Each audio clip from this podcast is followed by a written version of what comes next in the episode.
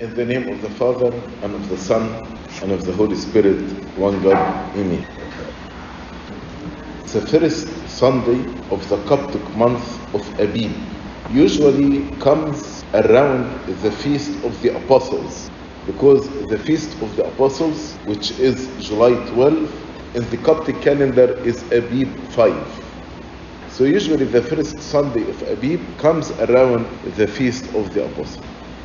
And as we know, the Lord sent the disciples twice. One time he sent the 12, and the other time he sent 70. Today, actually, the Gospel from St. Luke, chapter 10, about the commission of the 70 disciples. But before I speak about the commandments that the Lord gave them, we celebrate the destruction of the kingdom of Satan and the establishment of the kingdom of God. With the incarnation of the Son of God, the kingdom of Satan was destroyed. As we know, before the incarnation of the Son of God, Satan was the prince of this world. He was the king. But with the establishment of the kingdom of Christ, the kingdom of Satan was destroyed. As we heard in Luke chapter 10, verse 18 and 19, he said to them, I saw Satan fall like lightning from heaven. I saw Satan fall like lightning from heaven. Behold, I give you authority to trample on the serpents and scorpions and over all the power of the enemy, and nothing shall by any means hurt you. With the destruction of the kingdom of Satan, also we received the power, we received authority. He told us, I give you the authority to trample on serpents and scorpions and over all the power of the enemy, and nothing shall by any means hurt you. We should not be afraid from Satan. We should not say, I cannot overcome this sin. I cannot overcome this temptation because we have this authority from God over Satan, over all the power of the enemy, and nothing shall by any means hurt you. But this authority should not be the reason of our joy. Sometimes we are glad that we have authority over Satan. We are glad that nothing shall hurt us. And we forget that this was a given gift from God. This authority, we did not earn it, but it is a given free gift from God. So don't rejoice over the authority.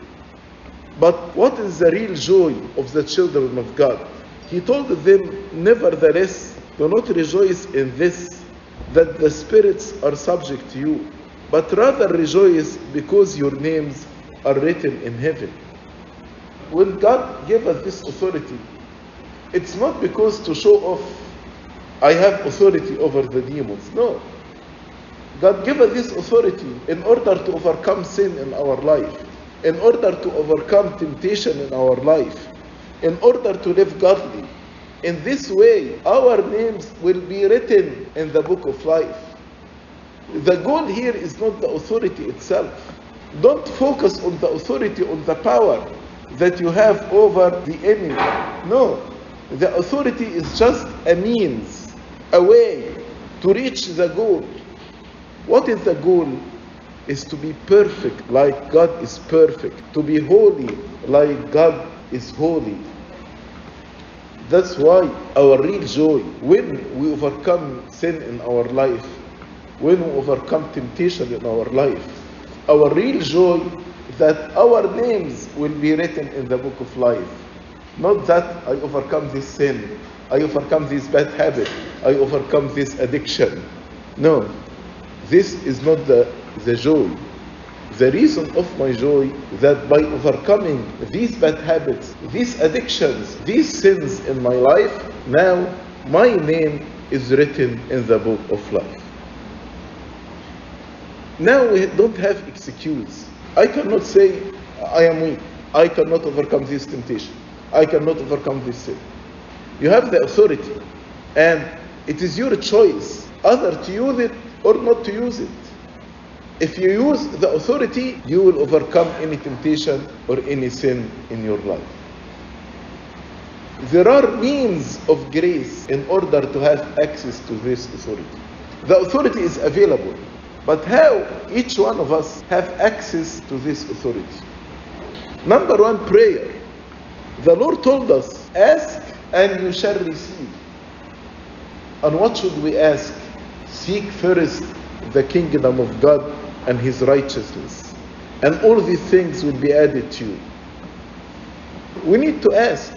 We need to ask for this manna every day, for this grace every day, for this authority every day. So when we are tempted, we will not fall into sin. Also, to have access to this authority, we need actually to have the mind of Christ because the renewal of our life, the transformation of our life start by the renewal of your mind to acquire a new mind, a mind of Christ. Why? Anything starts where? In your mind. Mind is the battlefield. If your mind is pure and clean, have the principles according to the scripture, then you have the mind of Christ. Unfortunately, now our minds are corrupt by what we see and what we hear around us. And people now, they alter the truth. They say to the light, darkness, and to the darkness, it's light. To say to the good, evil, and to the evil, they say it good. If that is our mind, our mind and our thoughts will dictate our behavior and our conduct. So, in order to have access to this authority, you need to have the mind of Christ.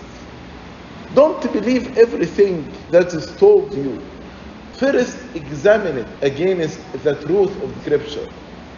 Look at the Scripture and see what God would tell you and follow the commandment of God. Because He said, I am the truth, the way, and the life. If you make the principles of the world your principles, unfortunately, you will not have access to this authority. But once you make the principle of God your principles, then you will be granted this authority over the enemy. That's why St. Paul said, Be transformed by the renewal of your mind. Be transformed by the renewal of your mind. When we renew our mind, what does it mean renewing our mind? To acquire the mind of Christ. When we renew our mind, then we will be transformed. Transformed means changed. Reading in the scripture and let the word of God dwell in my mind. And let the word of God change me and transform me. If Satan, even if tempting me, I can overcome this temptation by the word of God. In the temptation over the mountain, can you tell me how the Lord Jesus Christ overcame the temptation? By the word of God. Satan tried to give him an excuse, as usually he does. He tried to give us excuses. He told him, You fasted for 40 days, and this is great. God is happy with you. Now you are hungry. You are the Son of God. You can do miracles. What about go ahead and do a miracle? Change the stone into bread and eat. Nothing wrong with this. You are the Son of God. You can do miracles. You are hungry. You already fasted 40 days. Think about it. Nothing wrong of it. But this was a trap from Satan. And he told him, no. The Bible says, man does not live by bread alone, but by every word that comes from the word of God. So here actually, the word of God was like a weapon. The Lord Jesus Christ used it to have authority over the devil, to kick the devil away, and to protect himself from temptation. So to have authority, to have access to this authority, number one, you need to ask for it. Number two, you need to acquire the mind of Christ, to change your mind, to renew your mind in order to be transformed. But all of us, we are weak. And many times we commit sins because we are human beings. None of us never commit any sin. All of us, we committed so many sins in our life.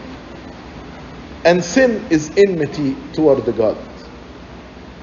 When we sin, we are enemies to God. We are separated from God. But God doesn't want us to be separated from Him. That's why, in His love and in His humbleness, He gave us a tool by which we can wash away our sins after baptism. We can wash away our sins completely and will be completely pure again. This is the repentance and confession.